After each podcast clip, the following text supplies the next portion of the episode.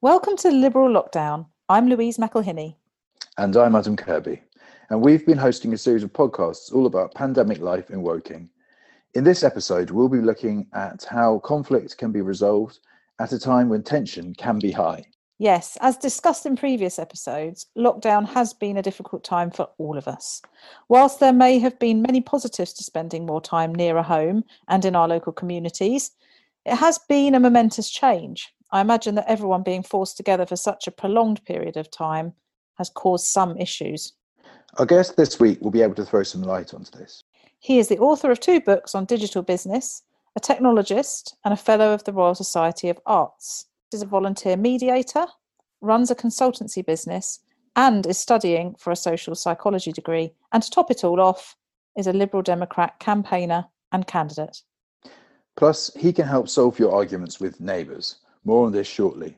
But first, welcome to Liberal Lockdown to Dale Roberts. Hello, and thank you, Louise. Thank you, Adam, for having me on. Hello, Dale. Before we move on, let me ask the obvious question What exactly is mediation? So, the short answer is that it's a structured way of resolving a dispute with help from an impartial third party, somebody like me, a mediator.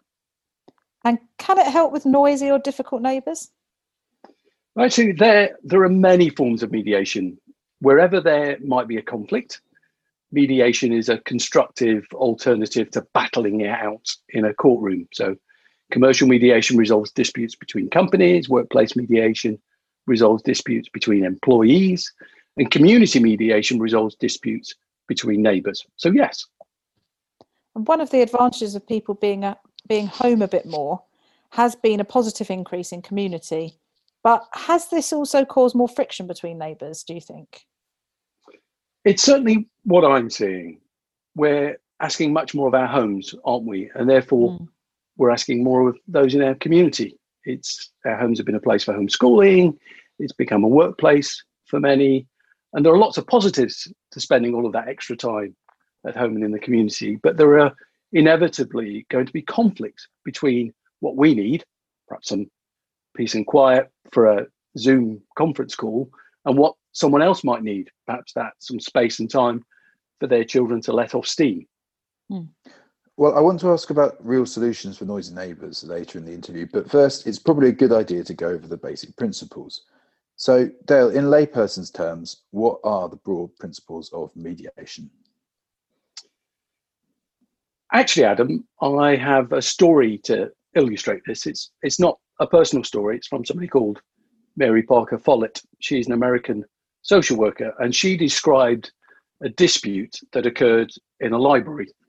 So, presumably, a very quiet dispute in a library. absolutely, absolutely, lots of shushing.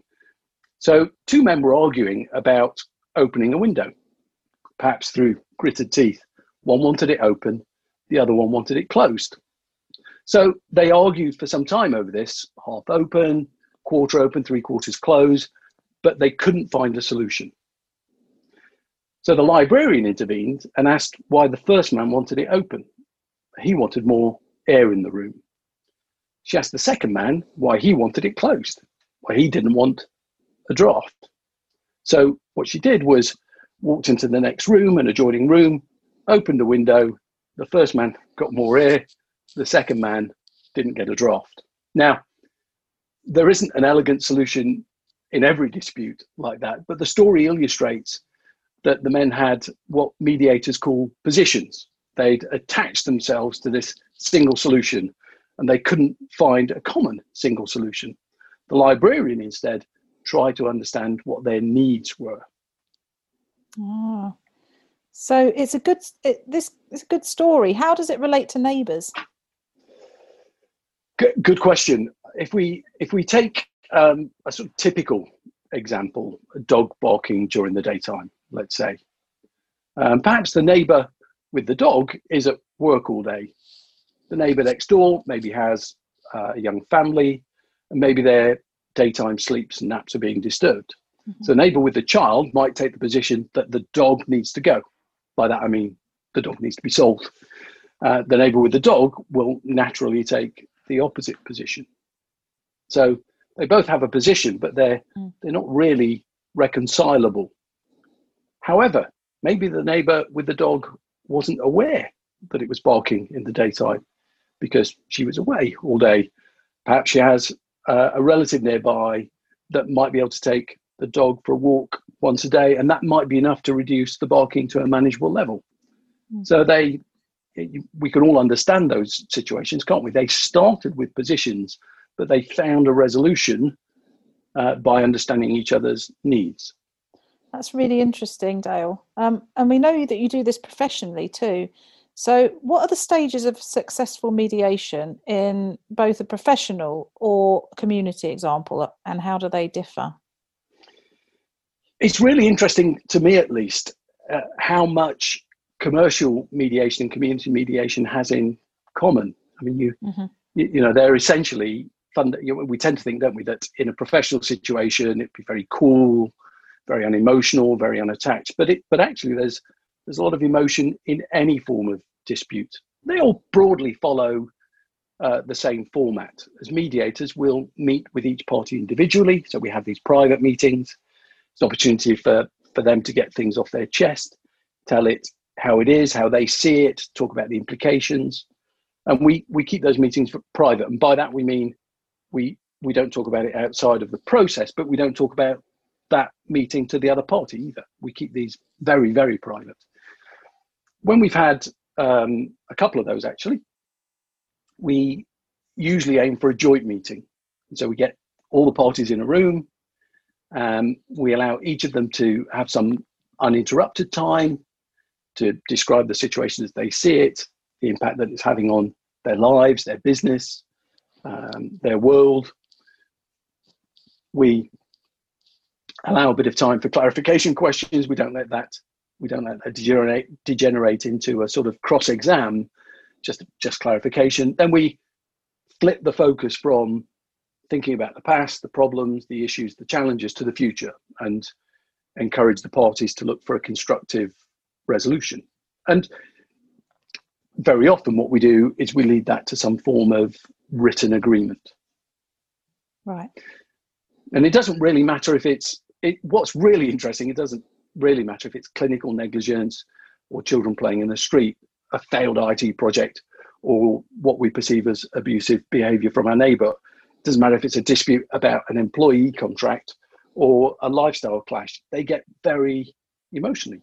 They follow us. They fo- and so they need to follow this sort of very similar process because fundamentally, it doesn't matter if we're directors in a company, employees, or neighbors. Disputes are fundamentally human. So, Dale, can you tell us what we can all do to avoid getting into disputes with our neighbours? Absolutely, Adam. But first of all, build a relationship with your neighbour. So we're all a little bit British, aren't we? And we expect our neighbours to keep their distance, respect our privacy. So it only really needs to be a sort of friendly acknowledgement when we're mowing the lawn, a casual inquiry when we're washing the car, a friendly exchange when handing over a parcel. But here's the kicker really if your first ever interaction with your neighbour is about what you consider to be inconsiderate parking, then there's no relationship to work with. I see. Yeah. Uh, but what about when there is a problem? My encouragement will be don't hesitate, raise it with your neighbour. Pick a good time, but don't wait until the next time you bump into them, which hmm. we often feel inclined to do. Wait to see them on the front lawn. Don't let it fester. And when you do, do more listening than talking. We've got two ears, one mouth. Use them in proportion when you're having a conversation about what could be a potential dispute. I've certainly said that to children on many occasions when I've been mediating between them. So well aware of Exactly. We've all heard Exactly. it or said it at some point, haven't we? Yeah. Yeah. So how do people get in touch and um, who if they if they need your help and, and they haven't managed to settle the dispute between themselves, what do they do? Well, if they if they do feel that mediation will help, feel that getting together with their neighbour in this constructive way will help, then they should go to the Mediation Surrey website.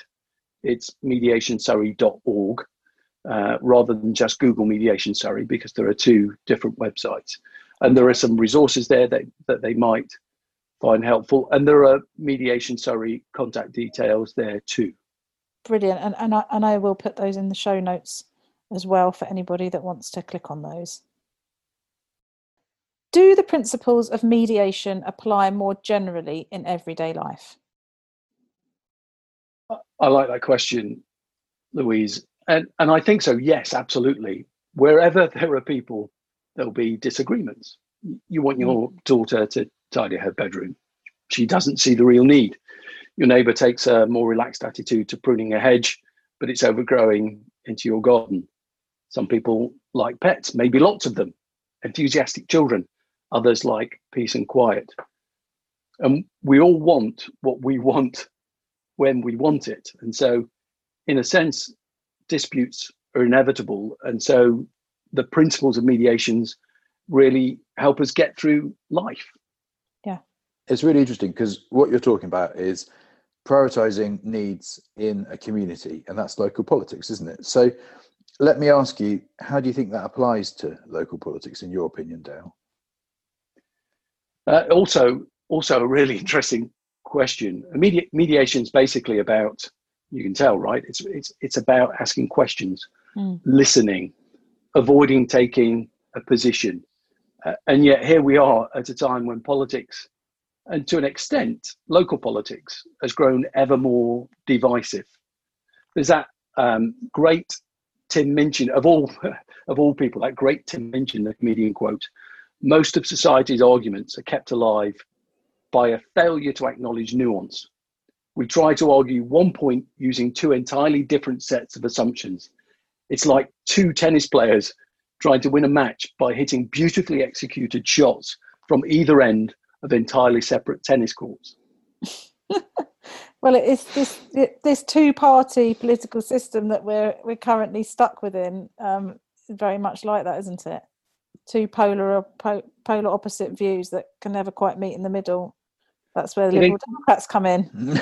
Find a consensus. we the umpire in this in this, uh, Louise. But it makes sense, doesn't it? Um, yeah. There's there's it's about it's about confronting what seems like a disagreement, uh, tribalism, I suppose you can call it.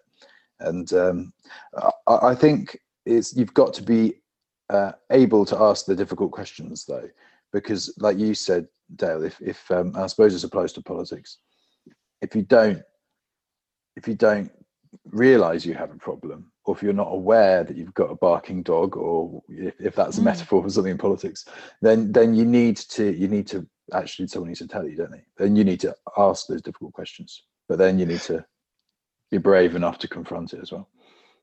Yeah there's a lot of things that we don't do naturally you know be brave be brave enough to confront um, a disagreement. Listen and try and understand somebody, you know, take somebody else's perspective. That's not quite the same as empathy. We're trying to put, uh, literally trying to put ourselves in somebody else's position. And then the the other thing that's interesting to me is, you know, politics today is very often about selling simple solutions to complex problems. Um, and mediation is about very often it's about going slow so that you can go fast. And that's, we don't see much of that in politics today, in my view. Taking time out, try and understand what the issue is.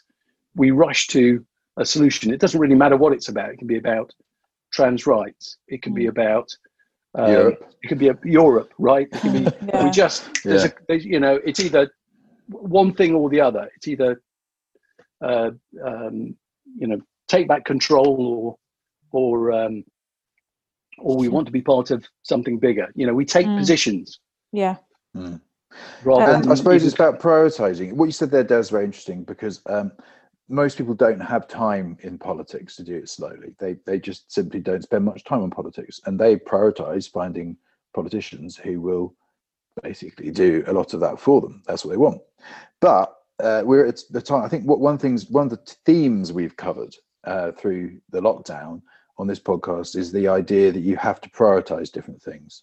And the lockdown has shown, and this year has shown that all more clearly. So, is mediation uh, a sort of a solution to some of the lots of different product problems that we've um, that we've uncovered in this series so far?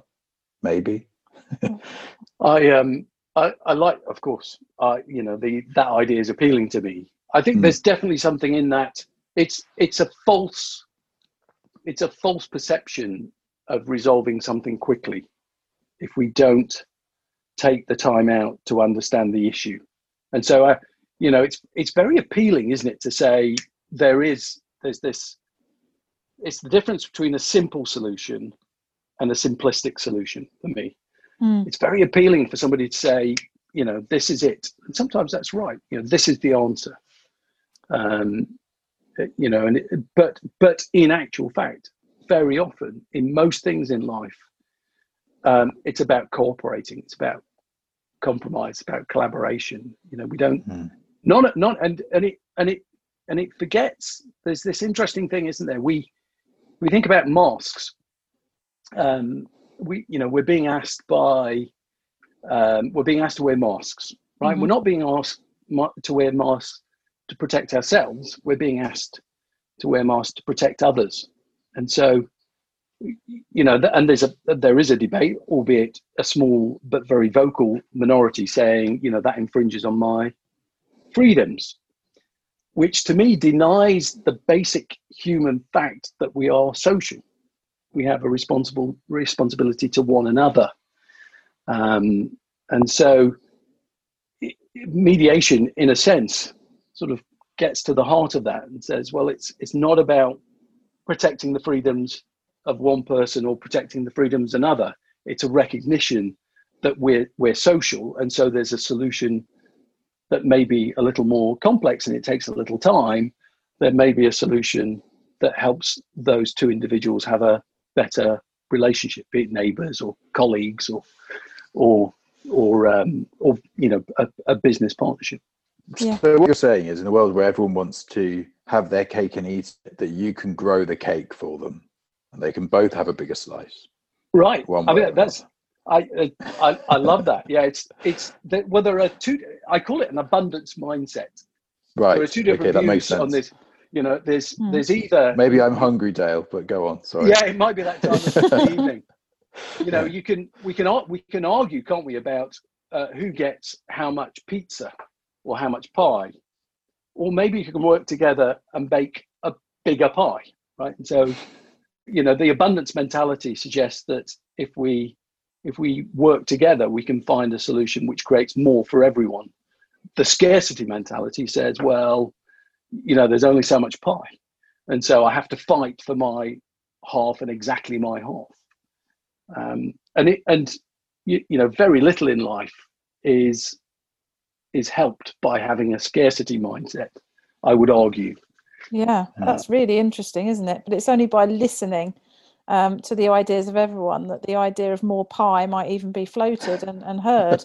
And yes, so there's yeah. all the people arguing over the pie, but without having really listened to the ideas and looked at the facts. I think it's really about facts, the facts of the matter, isn't it? It's coming down to the facts of the matter rather than just how everyone feels. It's like, well, what are the facts here? And if you can decide what the facts are, then you can base your decision on something a bit more sound than emotions. It makes yes. total sense. Yeah, uh, but but of course, what I find interesting about this is it's uh, it's a combination of being very very clear on the facts and listening to the experts, um, as we all like to do, uh, but also being very clear on human needs and different people's positions. And people often put those two things at odds. Maybe it's actually about combining them both and understanding people's needs and also understanding the facts and just be like you said dale taking our time but then getting to the actual solution quicker. I, I think yeah, you, yeah. sorry, sorry louise. No, go on.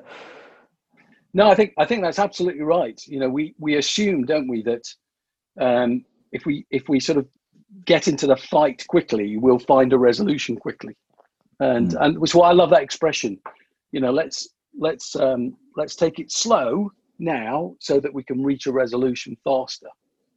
Spend mm. time on the right things. And what you said about the proportion of two ears, one mouth. Yeah. That's right. That's right. It is about, it all starts with um, listening and understanding. And I think that's a great note to end on. Well, please do think about Dale's practical tips if you have any neighbourly disputes. And if those don't work, the Mediation Surrey team can support you. Links to their website can be found in the show notes. So, has this episode helped or resonated with you? We'd love to hear your views on this or anything else for that matter. So, please do get in touch. And thank you, Dale, for joining us. We're both really hoping you'll be able to put your skills to good use as a councillor in Woking, who can really bring people together more uh, after next spring's local elections. Thank you, Louise. Thank you, Adam. A really interesting conversation. Thank you for having me on the show. Thank you to all of our listeners, and thank you to Dale. So stay safe, and until next time. Thanks for listening. Bye.